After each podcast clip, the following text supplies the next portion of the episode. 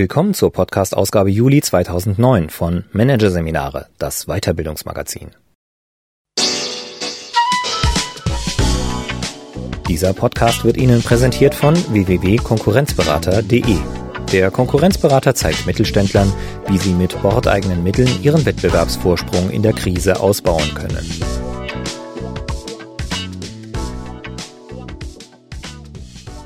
Am Ende dieser Ausgabe hören Sie noch ein paar kurze Hinweise auf weitere Podcasts aus dem aktuellen Heft. Doch zunächst Intuition im Management. Wie intelligent ist das Unbewusste? Von Andrea Bittelmeier. Hohe Geschwindigkeit und steigende Komplexität machen intuitive Entscheidungen im Management immer wichtiger. Laut jüngsten psychologischen und neurologischen Erkenntnissen sind sie ökonomischer, schneller und oftmals auch besser als das vielgepriesene bewusste Abwägen. Das bedeutet jedoch nicht das Ende des rationalen Denkens. Es gilt vielmehr, die richtige Kombination aus beidem zu finden. Hier ein Kurzüberblick des Artikels.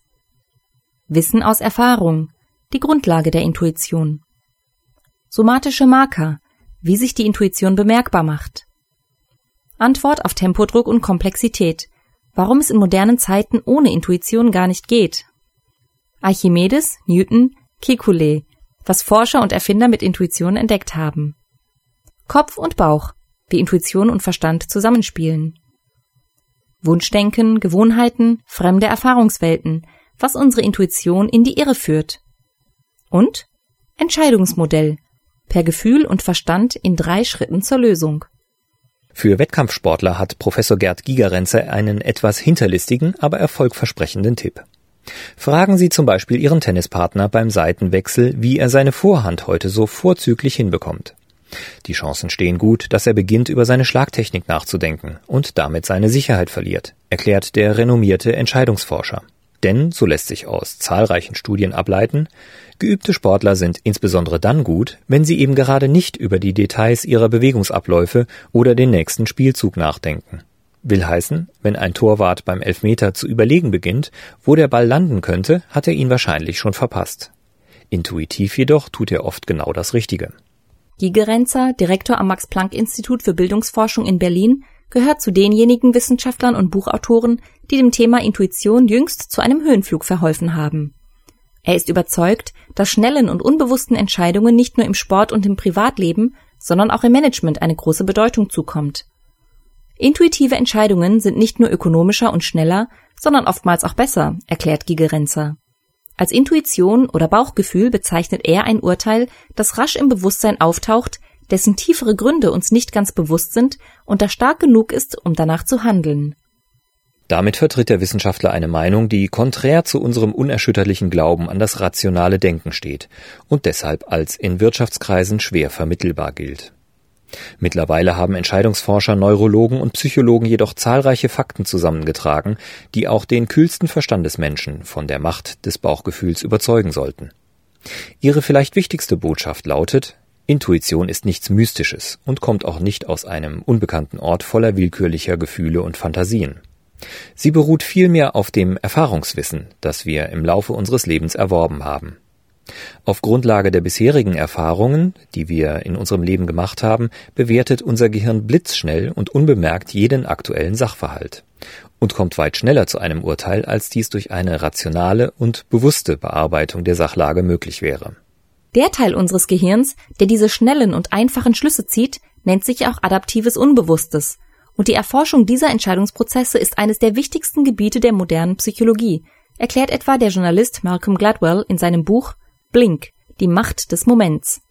Wir könnten uns dieses adaptive Unbewusste als eine Art Supercomputer vorstellen, der schnell und unbemerkt all die Unmengen von Daten verarbeitet, die auf uns einströmen. Die wesentlichen Merkmale einer Situation werden erfasst und ausgewertet. Das ermöglicht uns zum Beispiel, blitzschnell auszuweichen, wenn wir eine S-Bahn auf uns zurasen sehen. Diese enorme Geschwindigkeit der Intuition ist es, die sie für das Berufsleben besonders interessant macht. Ein Arzt, der zu einem Notfall gerufen wird, ein Feuerwehrmann, der einen Brand löschen soll, oder ein Befehlshaber beim Militär. Alle müssen in kürzester Zeit Entscheidungen treffen, von denen sogar Leben und Tod abhängen können.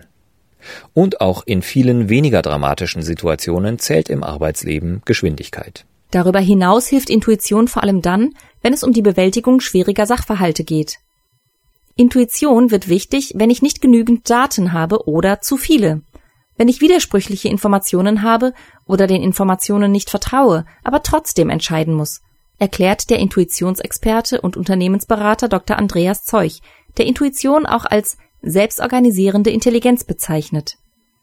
Professor Peter Kruse, Chef der Bremer Unternehmensberatung Next Practice, bestätigt, Intuition ist die beste Antwort auf Komplexität. Auch in diesem Punkt können sich die Verfechter intuitiver Entscheidungen auf die Forschung stützen, zum Beispiel auf Experimente des niederländischen Psychologen Ab Dijksterhuis. Dessen Versuchsteilnehmer mussten vier verschiedene Wohnungen beurteilen. Zu jeder Wohnung wurden ihnen zwölf beschreibende Merkmale in schriftlicher Form auf einem Computerbildschirm eingeblendet. Gute oder schlechte Lage, netter oder unfreundlicher Vermieter, ruhig oder laut und so weiter. Eines der Apartments hatte acht positive und vier negative Merkmale, bei den anderen war das Verhältnis ausgeglichen oder die Nachteile überwogen. Die Informationen wurden jeweils nur vier Sekunden lang gezeigt, Notizen waren nicht erlaubt. Ein Drittel der Teilnehmer musste sofort nach Ende der Vorführung ein Urteil abgeben. Ein Drittel wurde drei Minuten lang durch eine schwierige Konzentrationsaufgabe abgelenkt und musste unmittelbar danach entscheiden. Das letzte Drittel bekam drei Minuten Zeit zum Überlegen. Das Ergebnis? Die beste Wohnung erkannten am häufigsten jene, die zunächst abgelenkt wurden und dann ohne weiteres Nachdenken entschieden. Sie fanden die beste Alternative, vollkommen ohne rationales Abwägen, Ihr Gehirn hatte ausschließlich im Hintergrund gearbeitet. Das Unbewusste, das seinen Job so hervorragend tut, meldet sich im Arbeitsalltag oftmals über körperliche Signale, die der amerikanische Psychologe Antonio Damasio als somatische Marker bezeichnet. Stellen wir uns verschiedene Handlungsalternativen vor, bekommen wir etwa ein mulmiges Gefühl im Magen oder ein Kribbeln im Bauch, das uns beim Entscheiden hilft. Diese Symptome wirken oft unbewusst als Start- oder Stoppsignal. Intuition kann sich jedoch auch über eine innere Stimme oder innere Bilder bemerkbar machen. So wie bei dem deutschen Chemiker Friedrich August Kekulé. Dieser erforschte in den 50er Jahren des 19. Jahrhunderts die Struktur von Kohlenstoffverbindungen und konnte nach einigen Jahren mit einer überraschend einfachen Hypothese die Vielfalt dieser Verbindungen erklären. Das Benzol allerdings blieb ihm ein Rätsel. Nach langer und intensiver Arbeit döste Kekulé eines Abends in seinem Schreibtisch ein und betrachtete im Halbschlaf das Feuer in seinem Kamin. Dabei, so berichtete er später, sei plötzlich das alchemistische Bild eines sogenannten Uroboros vor seinem geistigen Auge erschienen, eine Schlange, die ein Rad bildet, indem sie sich selbst in den Schwanz beißt. Kekulé war plötzlich wieder hellwach und hatte die Eingebung, dass die Struktur des Benzols durch eine Ringbindung erklärt werden könnte. Wie er später zeigen konnte, hatte er damit recht. Was war passiert? Der Intuitionsexperte und Unternehmensberater Zeuch erklärt die faszinierende Begebenheit so.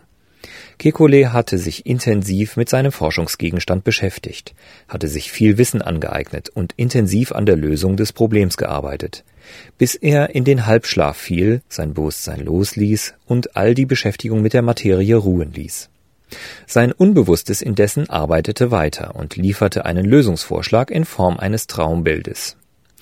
Diese Illumination, wie der französische Physiker und Mathematiker Henri Poincaré eine ähnliche Erfahrung in einen Begriff fasste, musste dann noch in einem nächsten Schritt auf Richtigkeit überprüft werden. Kekulé vollzog diese Prüfung und leistete einen wichtigen Beitrag in der Geschichte der Wissenschaft und ist damit keineswegs allein. So entwickelte Isaac Newton beim müßigen Betrachten eines vom Baum fallenden Apfels die Theorie von der Erdanziehungskraft. Archimedes kam in der Badewanne auf die Volumenberechnung eines Körpers anhand der Menge des von ihm verdrängten Wassers. Die Entdeckungen von Kekulé, Newton oder Archimedes verdeutlichen nicht nur die vielfach angeführte Genialität intuitiver Eingebungen. Sie zeigen zudem, dass oftmals eine intensive Beschäftigung mit dem Thema notwendig ist, bevor sich ein Geistesblitz einstellen kann. Und sie zeigen eindrucksvoll, dass nicht die Intuition allein für gute Erfindungen oder Entscheidungen zuständig ist. Denn ganz offensichtlich spielt hier in vielen Phasen des Entscheidungsprozesses auch das rationale und logische Denken eine wichtige Rolle. So erklärt auch der Unternehmensberater Zeug, Entscheidungen sind immer intuitiv und rational zugleich. Seine Botschaft lautet deshalb keinesfalls, schaltet einfach den Kopf aus. Vielmehr geht es seiner Ansicht nach darum, Rationalität und Bauchgefühl in die richtige Balance zu bringen. Unser Unbewusstes ist eine mächtige Instanz, aber es kann sich auch irren. Unser innerer Computer erkennt nicht automatisch die Wahrheit, schreibt auch der Journalist Gerald Traufetter in seinem Buch Intuition, die Weisheit der Gefühle. Letztlich bedeutet das, es wäre äußerst dumm, die somatischen Marker im Privat- und Arbeitsleben einfach zu übergehen. Reflexhaft dem mulmigen Gefühl im Magen oder der inneren Stimme zu folgen, wäre jedoch ebenso falsch. So ist Intuition zum Beispiel immer nur so gut wie die Erfahrungen, die der Betreffende auf einem Gebiet gemacht hat. Lass das denken, wenn du geübt bist, lautet laut Gigerenzer die entsprechende Maxime. Er rät für das Arbeitsleben, wenn echte Profis am Werk sind, sollte bei Entscheidungen im Team die Besprechungszeit kurz gehalten werden. Anderenfalls würden die Experten nach der besten noch die zweit- und drittbeste Lösung finden, Zeit verlieren und sich möglicherweise für eine schlechtere Alternative entscheiden. Ein Anfänger hingegen komme zu besseren Ergebnissen, wenn er sich Zeit zum Nachdenken nehme. Intuition gilt nur für den Erfahrungsraum, in dem sie erworben wurde, ergänzt Professor Kruse, der zum Beispiel davor warnt, in einem fremden Kulturkreis auf das eigene Bauchgefühl zu hören. Wenn der Bremer Unternehmensberater dem intuitiven Urteil eines Dritten vertrauen soll, schaut er vor allem darauf, in welchem Umfeld dieser seine Fähigkeiten ausgebildet hat. Kruse sagt, bei einer Frage zur Internetkultur würde ich auf jeden Fall einen Vertreter der Szene zu Rate ziehen und nicht einen Berater, der seine Erfahrungen in einer ganz anderen Zeit erworben hat. Der Professor rät zudem, wer die eigenen intuitiven Entscheidungen im Alltag selbst absichern will, sollte auf der Höhe der Zeit bleiben, seine Eingebungen selbst stets hinterfragen und sich mit kritischen Geistern umgeben. Auch Zeug empfiehlt, das eigene Bauchgefühl genau unter die Lupe zu nehmen und sich zu fragen, Wann habe ich intuitive Impulse? Wann haben sie zum Erfolg geführt? Aber auch, wann haben sie mich in die Irre geleitet? Schließlich können Eingebungen auch von gewohnten Verhaltensmustern bestimmt sein, die sich zwar richtig anfühlen, die jedoch nicht zwangsläufig zielführend sind. Und sie können von einem Wunschdenken gesteuert werden, das die Intuition irreleitet. Durch Beobachten und Hinterfragen seiner Gefühle differenziert und verfeinert sich laut Zeug die Wahrnehmung und die Beurteilung der eigenen Impulse. Viel gewonnen ist laut dem Journalisten Gerald Traufetter schon mit dem Wissen um das Unbewusste, wie es die moderne Neurowissenschaft zusammengetragen hat. Wer sich mit den Forschungsergebnissen beschäftigt habe, für den sei nichts mehr wie vorher, wenn es um das Entscheiden geht. Um sich auf ihre Intuition einzulassen, müssen Führungskräfte erkennen, dass sie bei komplexen Entscheidungen rational keine Chance haben und gleichzeitig lernen, Unsicherheit zu ertragen, bekräftigt Kruse. Sie müssen sich der absoluten Frustration einer zu großen Informationsmenge aussetzen. Dann gelte es, sich auszuruhen oder abzulenken und das Unbewusste für sich arbeiten zu lassen. So wie es bereits das Experiment mit den Appartements bewiesen hat. Ein konkretes Entscheidungsmodell hat Dr. Cornelia Betsch, Psychologin an der Universität Erfurt, in Zusammenarbeit mit Kollegen entwickelt.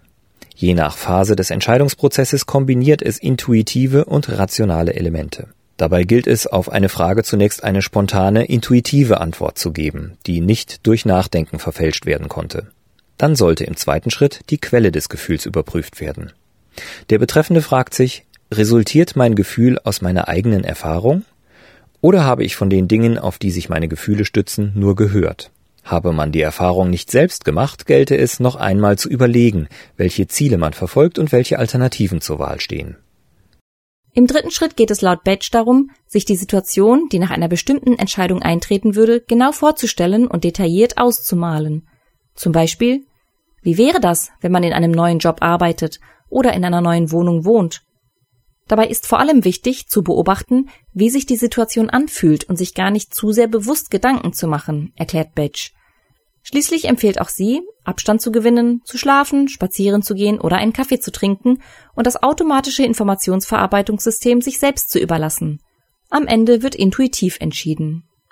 Während das Modell bislang in erster Linie an privaten Entscheidungen überprüft wurde, hat Bitch auch einen wichtigen Rat für Unternehmen. Hier braucht es laut der Psychologin zur Entfaltung der Intuition vor allem eine gute und freundliche Feedback-Kultur, in der jeder Mitarbeiter Rückmeldung bekommt, ob seine Entscheidungen zielführend waren oder nicht. Denn nur so könnten Menschen einen validen Schatz an Erfahrung gewinnen, die es ihnen ermöglicht, gute intuitive Entscheidungen zu treffen. Auch dieser Tipp lässt sich übrigens sehr gut aus dem Sport ableiten. So erklären die Intuitionsforscher einhellig, Fußball oder auch Tennis sind ideal, um hilfreiches Erfahrungswissen auszubilden. Denn hier kann das Unbewusste sofort erkennen und abspeichern, ob eine Aktion wirkungsvoll war oder nicht und diese Information für weitere Spielsituationen nutzen.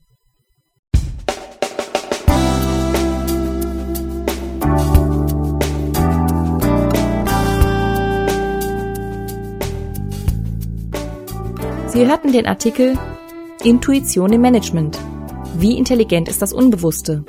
von Andrea Bittelmeier. Aus der Ausgabe Juli 2009 von Managerseminare, produziert von Voiceletter. Weitere Podcasts aus der aktuellen Ausgabe behandeln die Themen Krisenmanagement, die Strategien der Natur und Beyond Budgeting. Planung ist relativ. Weitere interessante Inhalte finden Sie im Internet unter www.managerseminare.de.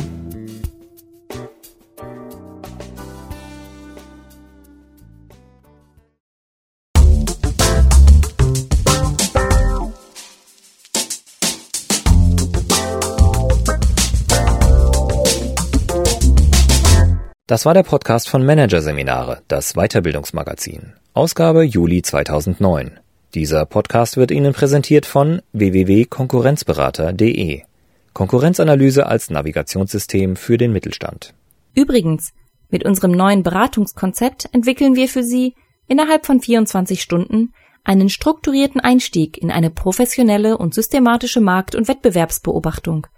Weitere Informationen finden Sie unter www konkurrenzberater.de